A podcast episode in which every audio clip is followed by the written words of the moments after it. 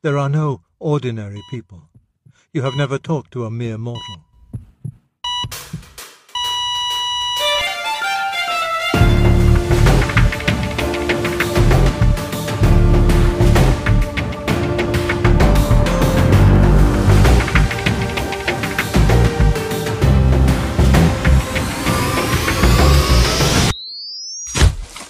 Welcome to No Mere Mortals Cover to Cover series. The Cover to Cover series is a chronological journey through the moments in the Bible, from Genesis to Revelation, centered on the main character of Jesus Christ.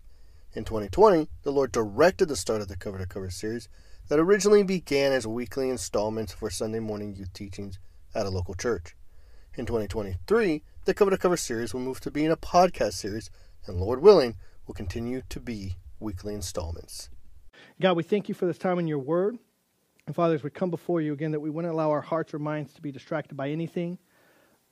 But God, we would just recognize that we can experience you by your Spirit through your word to learn more about who you are. God, that ultimately we can become more like you. In your son's name, amen. You guys can have a seat. So again, as you guys are looking there, uh, Numbers chapter 26, you guys can be looking at like those last four verses. Yeah. Um, uh, Old Testament. Yep. Numbers chapter 26. And if you guys remember from last week, kind of where we are as we're coming to the end of that, is right at chapter 25, where we were last week, is we saw that there was uh, this conflict. And this conflict was born out of uh, Balaam, who we've been looking at for weeks and weeks and weeks. But Balaam, this prophet of Midian, who wanted to get financially benefit. And so what he ends up doing is he comes up with this plan because he realizes all of his witchcraft couldn't curse God's people. But he realizes something through that, that God is powerful and consistent to his word. And so he comes up with this plan and goes, Wait, I know God's character. I've come to realize what, God, what Yahweh will and will not tolerate. And so he comes up with this plan. If you can get God's people to trade the promises I just heard from him for a counterfeit satisfaction, they'll bring judgment on themselves. They will end up short circuiting the promises of God for themselves by choosing self worship and actually worship of other gods than Yahweh. His very first command have no other gods before me. And so what we see is that uh, Midian goes along with this plan. And what they come up with is they come up with this plan where they take their women and they introduce their culture and worship to their God which was hey, if we engage in these sexual practices, if we eat these foods, if we do these things, that's how we worship our God. Do you guys want to come and join us? And that, in fact, it says that the people of Israel, 24,000 of them, die in a plague because they engage in this worship. They engage in, in again, what can only be described is demonic ritual worship through these sexual practices. And, and that through this culture, they, they get so prideful in that, that while people are dying from a plague around them, there's a congregation that meets at the tabernacle and they are pleading with God. Their heart is broken, 24,000 people dead. And they are begging for God to stop the plague, to, to bring an end to this. And in the midst of that, in the middle of their prayer and their heartbreak, this Israelite man takes a prominent Midianite woman, walks right into the temple court, and begins to perform the very act of demonic worship right there in front of everybody. As if to take that and shove it right in their face and says, This is the culture now. And, and, again, understand two things. Not only are they engaging in that act of worship in front of everybody in that moment, to smash it in their face, to say, Oh no, this doesn't stay in the bedroom. We're going to take it right out and we're going to say, You will accept this. In fact, actually, it's more aggressive than that. Understand what this was all rooted in. This was rooted in a plan to take out Israel. That there was a Moabite king who saw Israel on the horizon and says, How do I destroy these people? And he tried to have this pagan witch doctor cast these curses, and it fails.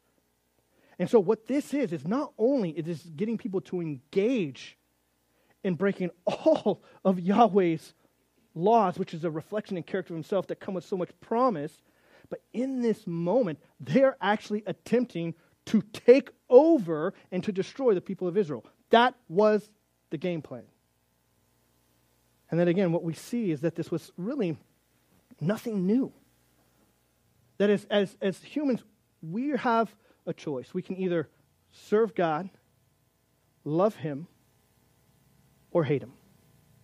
Because understand, Scripture makes this clear there is no riding the fence here. He says you can't have two masters. You're going to either love one and hate the other. That's how it works. And that includes ourselves.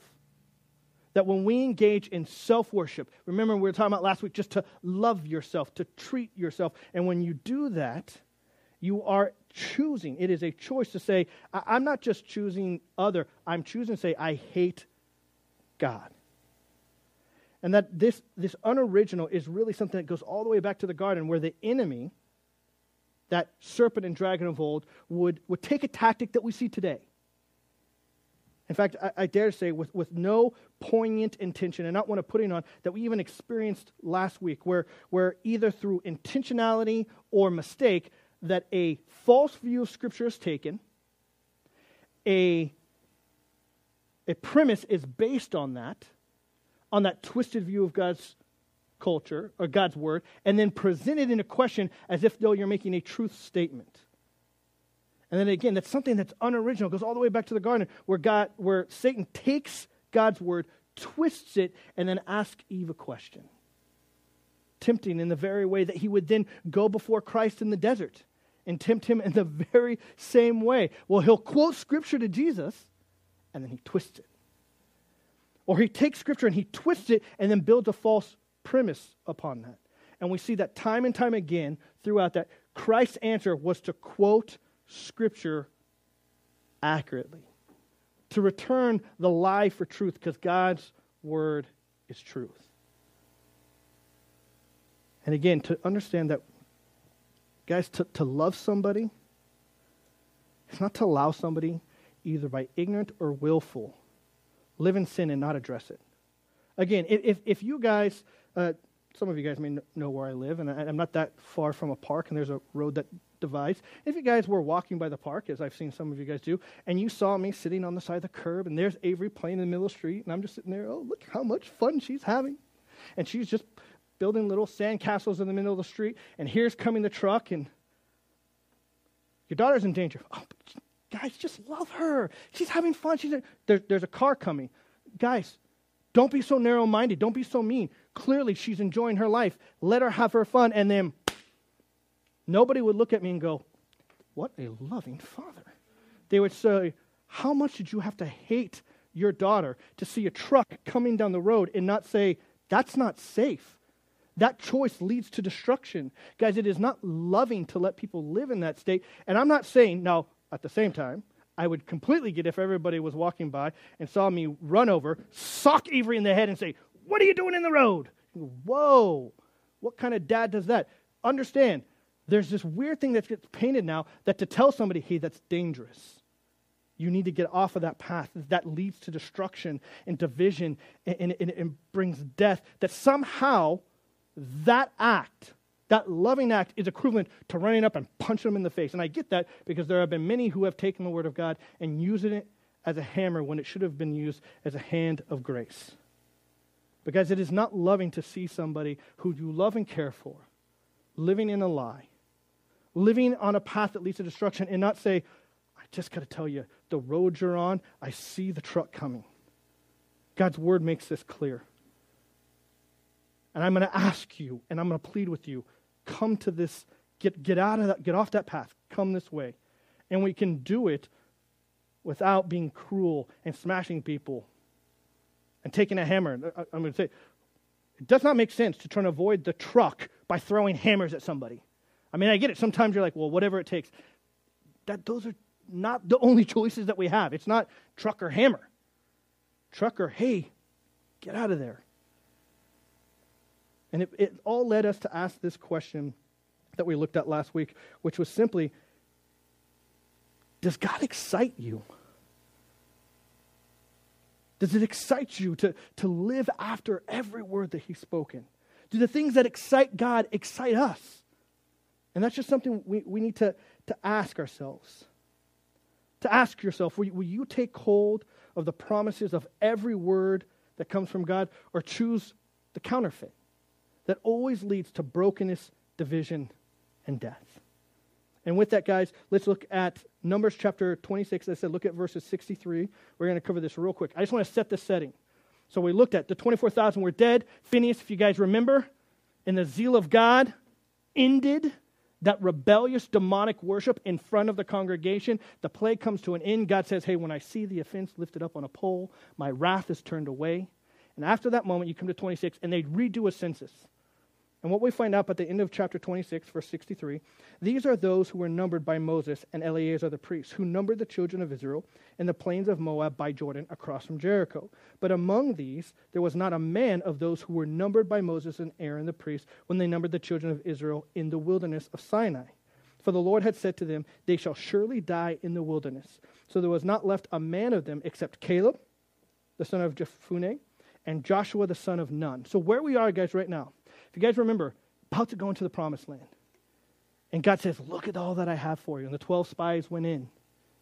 12 spies went in, and, and 10 came back out and go, God's a liar. We can't do this. There's giants in the land. We cannot do this. And Caleb and Joshua go, Giant or army, it doesn't matter. We've got God on our side. We should take hold.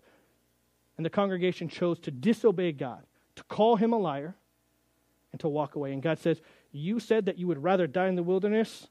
Thy will be done where we are in Scripture is every single adult who was at the age of accountability at that moment, they are all gone. We've looked at the Korah rebellion. We've looked at other rebellions that have led to death. Just the walking in the wilderness for 40 years. Where we are right now is that entire generation is gone.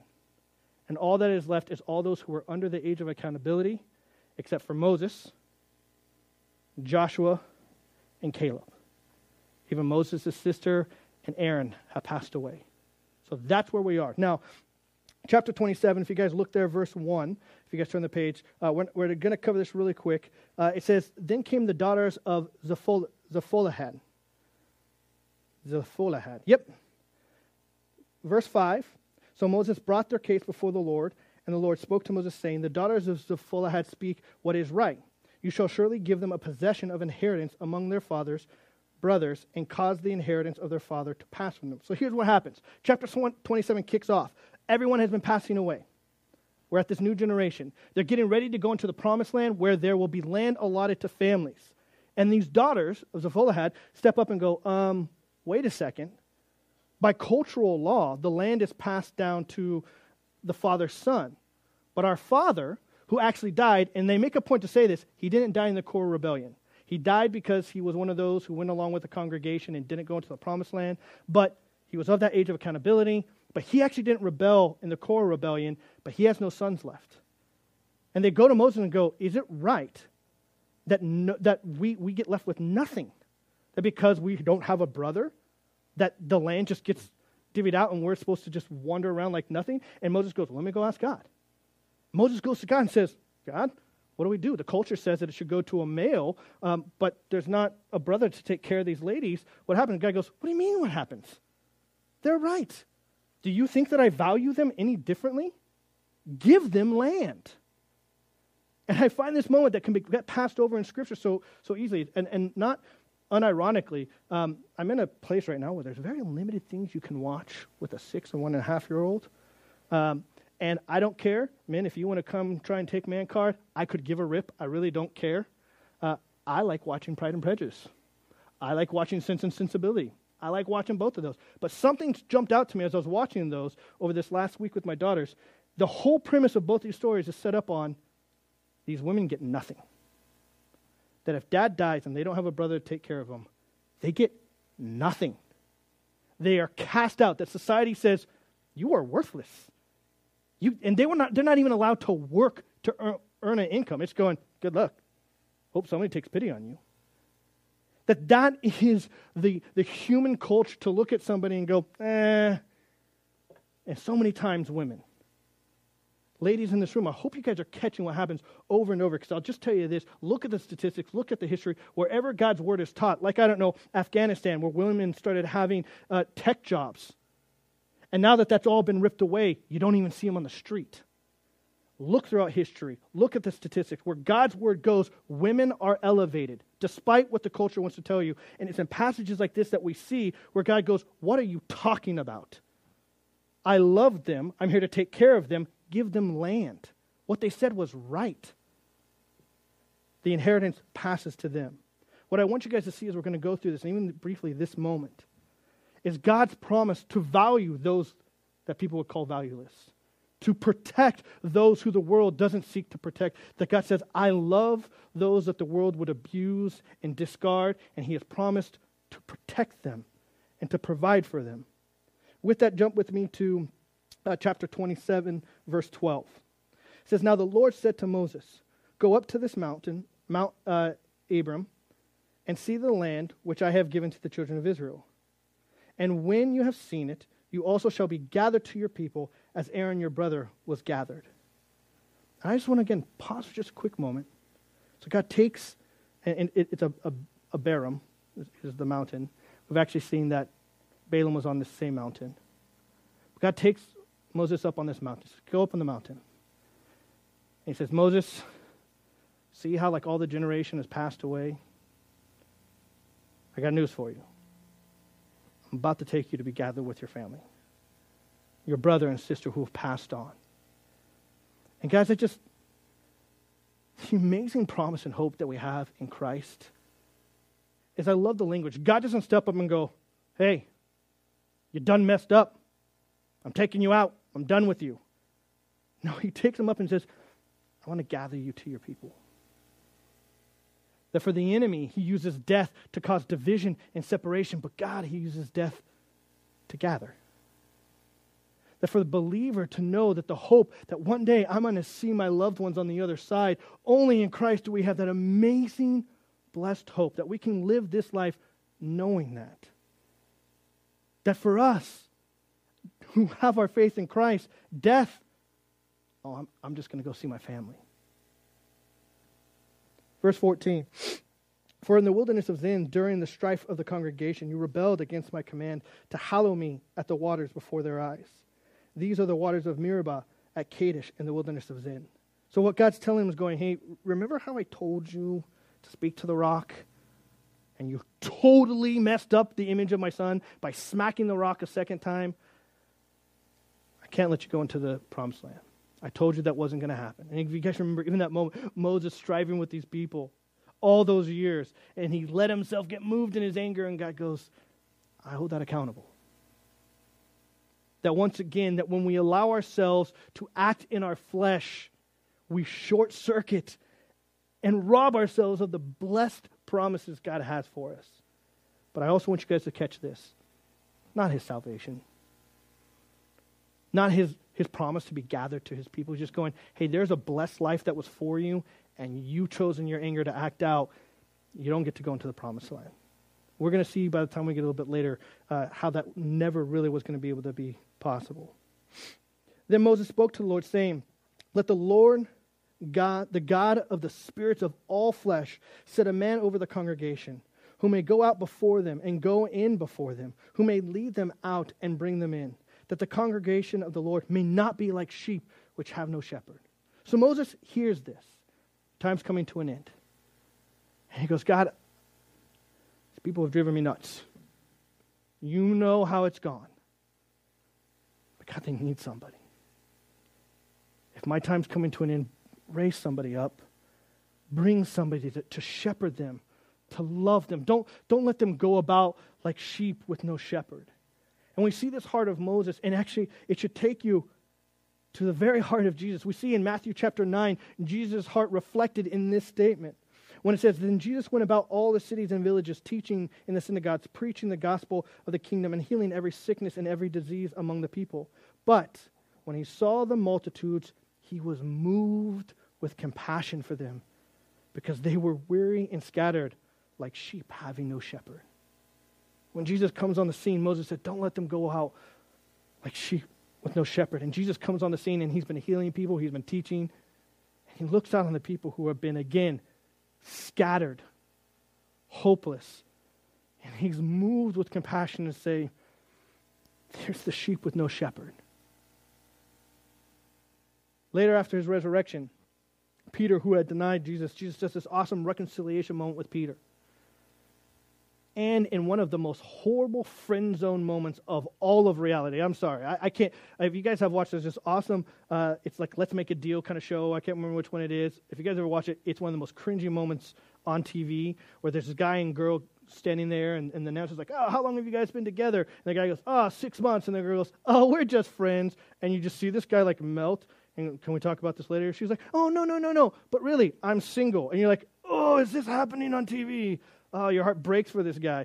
I'm telling you, it's even worse when you read Scripture. And Jesus, post resurrection, is talking with Peter in reconciliation, goes, hey, hey, Peter, do you love me? And Peter goes, You know, I really like you. Peter, feed my sheep. But Peter, do you love me? You're like a brother to me, Jesus. All right, take care of my flock. Peter, am I really like a brother to you? And Peter goes, Oh, he totally gets what I'm saying. Lord, you know all things. You know that I really like you like a brother. I wish it could be more, but you know the truth. And Jesus looks at him and says, Feed my sheep. This moment is going to have such an impact in Peter's life that in 1 Peter chapter 2, verse 24 through 25, he says, He himself who bore our sins in his own body on the tree, that we, having died to sins, might live for righteousness, by whose stripes we were healed. You were like a sheep going astray, but have now returned to the shepherd and overseer of your souls. Later, he will refer to Jesus as the chief shepherd. That as Moses is saying, they need somebody who will shepherd them so they're not like lost sheep with no shepherd. And Peter's going to say, Guys, I missed it. I missed it. I, I call him like a brother when he was so much more. It's our shepherd, it's our, our chief shepherd who bore our sins. Psalm 23 says it so beautifully. David, the Lord is my shepherd, I shall not want. He makes me to lie down in green pastures. He leads me beside still waters. He restores my soul. He leads me in the paths of righteousness for his name's sake. And yea, though I walk through the valley of the shadow of death, I will fear no evil, for you are with me. Your rod and your staff, they comfort me. And in this declaration of, Lord, bring them a shepherd. Verse 18 of Numbers 27, Jesus, God says to him, And the Lord said to Moses, Take Joshua, the son of Nun, with you, a man whom's in the Spirit. And you have to imagine that Moses going, Yes. Notice there, it didn't Moses didn't step up and say, Hey, there's this guy Joshua, he's been with me. Uh, you know, I really think he's the guy to go to. So, you know, when I die, should just go to this guy. No. He didn't say, well, you know, it should go to my son. He goes before God and he says, God, you, you are the God of the spirits of all men, of all flesh. You know what to do. And he goes, hey, why don't we take Joshua? And you got to imagine, yes, you mean Joshua, who's been sitting in the tent with me, watching me talk face to face with you? Joshua, who was leading in battles? Joshua, who helped, you know, win the wars against the giants? Yes, Joshua. And God says it's because my spirit's in him. 1 Samuel chapter 16, verse 7 says, The Lord does not see man as man sees. For man looks at the outward appearance, but the Lord looks at the heart. And, and God knows Joshua and says, He's the next guy.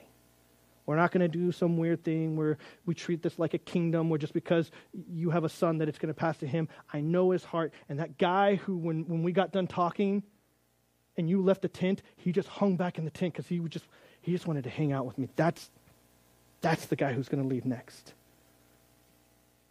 And lay your hand on him. Set him before Eleazar the priest and before all the congregation, and inaugurate him in their sight, and you shall give him some of your authority to him that all the congregation of the children of Israel may be obedient. He shall stand before Eleazar the priest, who shall inquire before the Lord for, uh, for him by the judgment of the Urim. And at his word they shall go out, and at his word they shall come in. He and all the children of Israel with him, and all the congregation. So I just want to, there's a moment in Deuteronomy that lets us know something kind of interesting happens here. So God takes Moses up on the mountain. Moses, you're not going to go into the land. But I want to show you what the people are going to experience. I want to, I want to show you what I'm going to do. And Moses is experiencing this. Moses says, Choose somebody. You choose somebody. And he says, Joshua. Yes, Joshua. And Deuteronomy lets us know that something else kind of happens on the same mountaintop.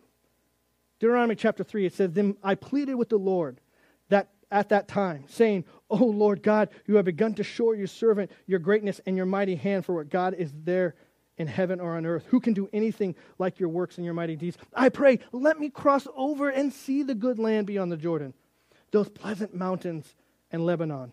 But the Lord was angry with me on your account and wouldn't listen to me. So the Lord said to me, Enough of that. I speak no more, and speak no more to me of this matter. Go up to the top of Pisgah and lift up your eyes toward the west, the north, and the south, and the east. Behold it with your eyes, for you shall not cross over this Jordan, but command Joshua and encourage him and strengthen him, for he shall go over before the, this people, and he shall cause him to inherit the land which you see. So he's having this, this interaction with God about going over it, and he hears that, okay, you're not going in, but Joshua's going to go in, and Moses goes into a moment and goes, please, please, God, you're a good God. You can do anything. How about letting me go? And God goes, Enough. Enough of that. Don't ask me anymore. You're not going in. Your job now is go encourage Joshua. You know how these people are, you know what this position is. So I want you to go and encourage Joshua. And at a later time, come back up to this mountain because I'm going to show you some more stuff. It says, So Moses did as the Lord commanded him. He took Joshua and set him before Eleazar the priest and before all the congregation, and laid his hands on him and inaugurated him, just as the Lord commanded by the hand of Moses. So Moses comes down from the mountain.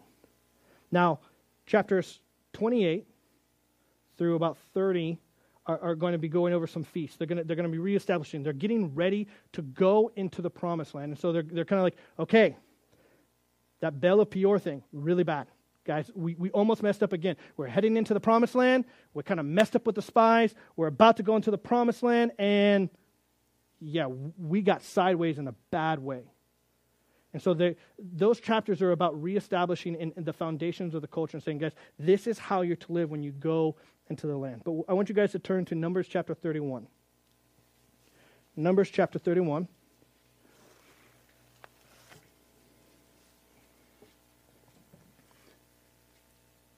And so, if you guys remember that at the end of chapter 25, God had told Moses, hey, this Midianite plan, you're going to go and you're going to attack these people because this was a declaration of war.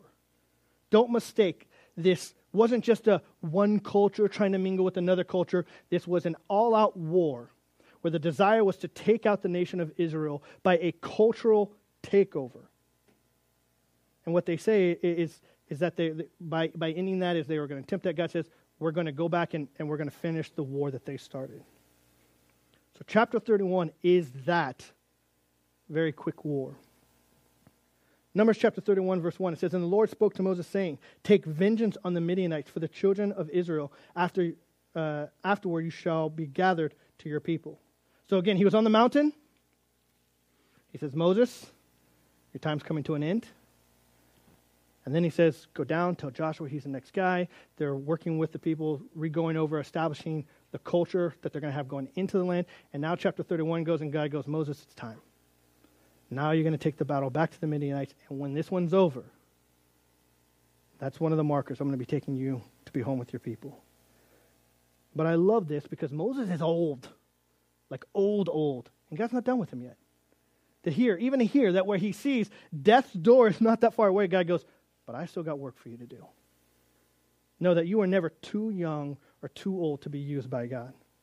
Verse 3 So Moses spoke to the people, saying, Arm some of yourselves for war, and let them go against the Midianites to take vengeance for the Lord on Midian. Did you guys catch that?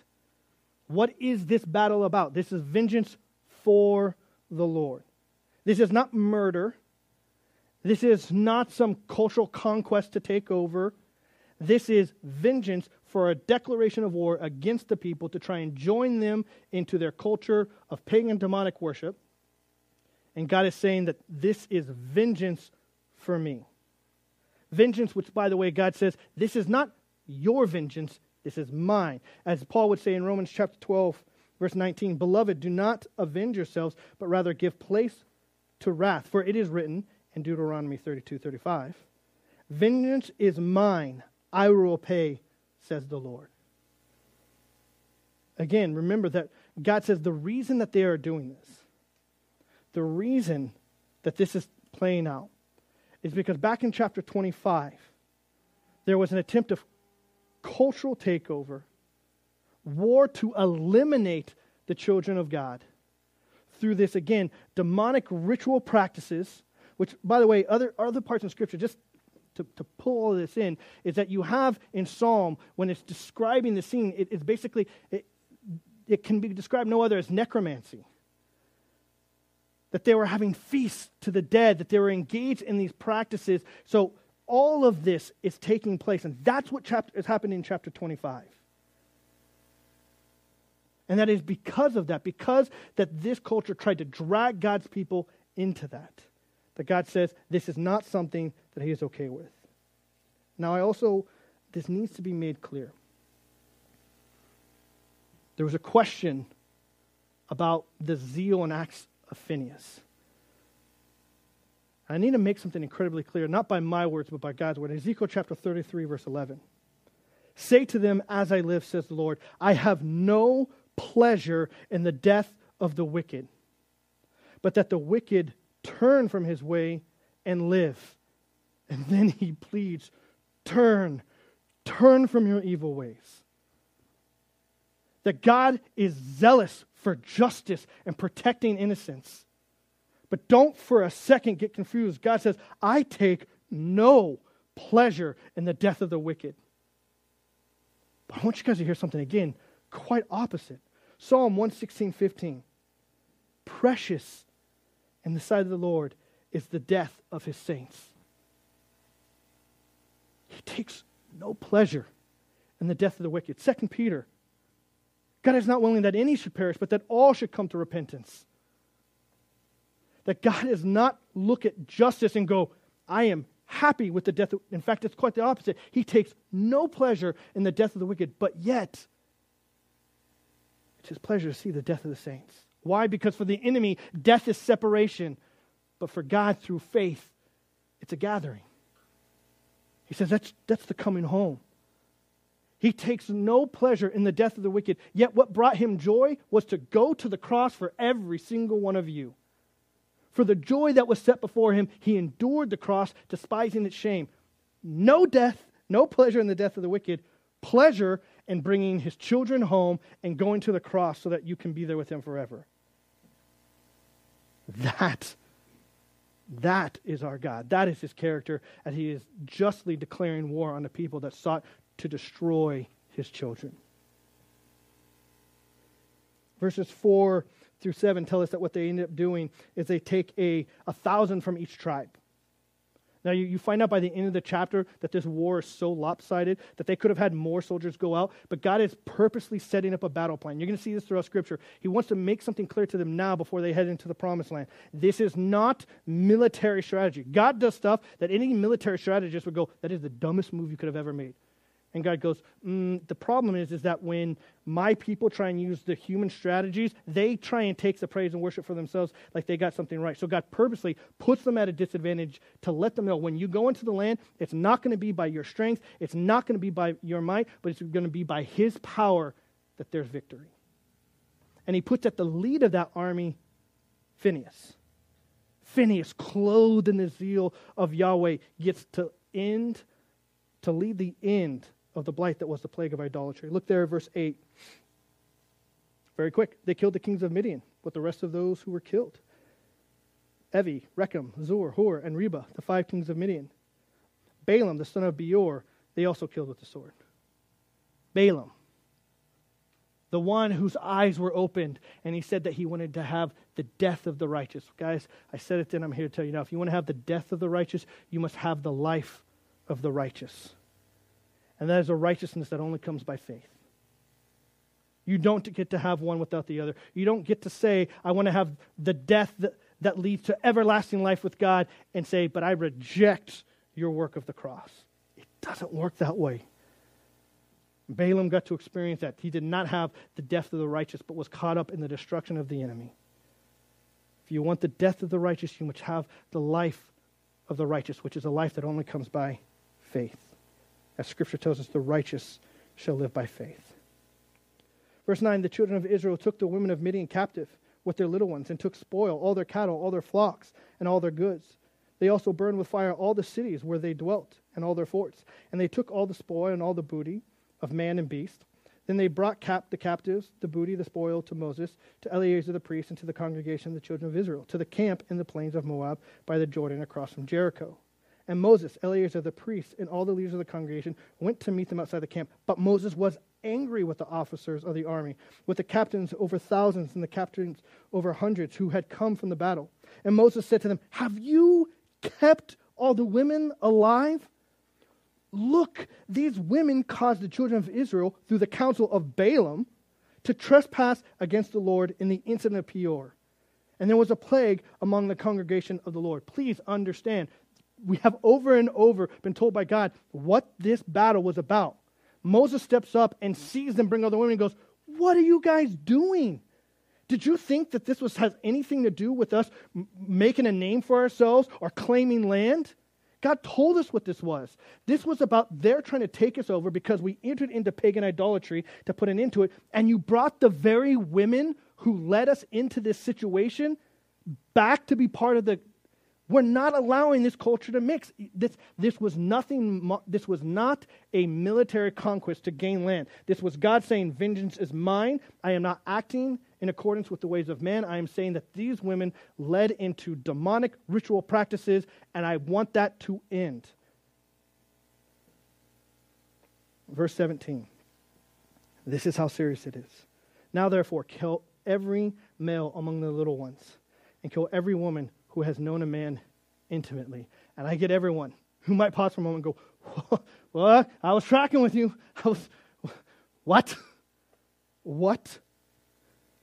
Guys, again, let me, let me help out just a bit to please understand something. That worship to Baal did not just include adults having sex, they groom these children. They sodomize these children. They abuse these children. And if that wasn't bad enough, they would then set them on fire and burn them. They have found houses with bones and bones and bones of these dead children. This culture was not a loving culture that just had it different. This was a prideful sexual practice culture, and it always, always leads to the death and abuse of children. Always. And that is something that from the beginning of this that we've seen, God is saying, I am not okay with that. I am a God to protect those who cannot protect themselves, and I am here to provide for those who cannot provide for them. And this culture, it leads to death and destruction and abuse of those otherwise. And he says, I am not okay with that. Now, as we also saw that when God was setting the standard of who got to go into the land and who didn't, it all came down to the age of accountability. And I know for a moment this might be hard. But to a child who would otherwise be abused, tormented, or burned, for the swift return, he uses death to gather to his people. The most loving thing he can do is go, I cannot allow these children to be treated that way. And through this means, I will use death as a means to gather them and bring them home where they're going to be safe. Verse 18 gives us a little bit more insight. But keep, keep alive for yourselves the young girls who have not known a man intimately. Now, some, I don't know how they get here in this, this moment, they go, oh, so they're taking like sex slaves. What? Well, yeah, they took virgins for sex slaves.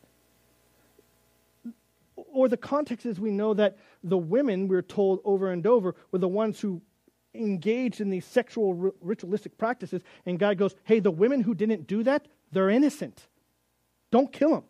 If they're virgins, they weren't engaged in this practice. I'm going to judge the heart and practices of these people. And so, again, as we look at what is God using when he's saying put an end to this, he is either using death as a means to gather the innocent or to judge the guilty. And in this, we see it clear that God says it's not by race, it's not by nationality, by no partiality. I know, crazy thought. He's judging people on the merits of their character and actions. Radical idea, I know, but it's what God chose to use as his standard. And to understand, again, as we wrap into all of this, God's heart, we read these heavy passages like this. And you can ask about, okay, well, how are we supposed to interact with, with others? And, and again, as we started off, is go, we think sometimes for some reason it's like the answer to the truck is the hammer, and I have no clue how we get there. Or that somehow telling someone to lovingly get off the path, to say that's a path that leads to destruction, means that you're punching them in the face. Okay, how about this? Don't punch them in the face. Start there. But know that offering a word of warning does not equate to violence. And to understand again the heart of God as we come to an end of this moment. As the people are about to enter into the promised land, and he is taking vengeance on a culture that sought to destroy his children, a culture that always leads to the death, abuse of the innocent, which God is not okay with. Deuteronomy chapter 10. For the Lord your God is God of gods and Lord of lords, the great, mighty, and awesome God who shows no partiality nor takes bribe. He administers justice for the fatherless and the widow and loves the stranger, giving him food and clothing. Therefore, love the stranger, for you were strangers in the land of Egypt. So, as these women have this entire group of men obliterated for their acts, judged for that, like the daughters of Zelophehad, he goes, I'm not going to leave them to wander the land without nothing. I will bring them into the fold to provide for them home, clothing, and food because he is a God who sees and cares, a God who says, I will defend the defendless. I will fight for those who can't fight, and I will provide for those who are devalued and treated as nothing. Again, that God is a just God, and he values those who the world says have no value. And again, for everyone in this room, know that he set the value of you by the price of his son's life on the cross and he will defend the innocent unapologetically. Let's pray. Father God, we thank you for this time in your word this morning. Lord, I pray that by your word and seeing your character, God, that we would, we would desire to know you more, to know your word more. Lord, to choose the promises of every one of your words and to not circumvent or shortcut ourselves by choosing counterfeit, fleeting pleasures. But God, to find fulfillment in who you are and who you've called us to be. In your son's name, amen. The Cover to Cover series is part of No Mere Mortal. The No Mere Mortal ethos derives from the biblically grounded and inspired work of C.S. Lewis in A Weight of Glory. You can find more No Mere Mortal content, including the Cover to Cover series, on our website at nomeremortal.org. Follow us on Twitter, Truth, Facebook, YouTube, Rumble, and most major podcasting services. Subscribe, follow, like, comment, leave a review, and share. The music you've heard has been provided by Cikk0. That's C I K K 0. And you can find him at YouTube at Sickos Beat Suck 797. My name is Bryce, and you are no mere mortal.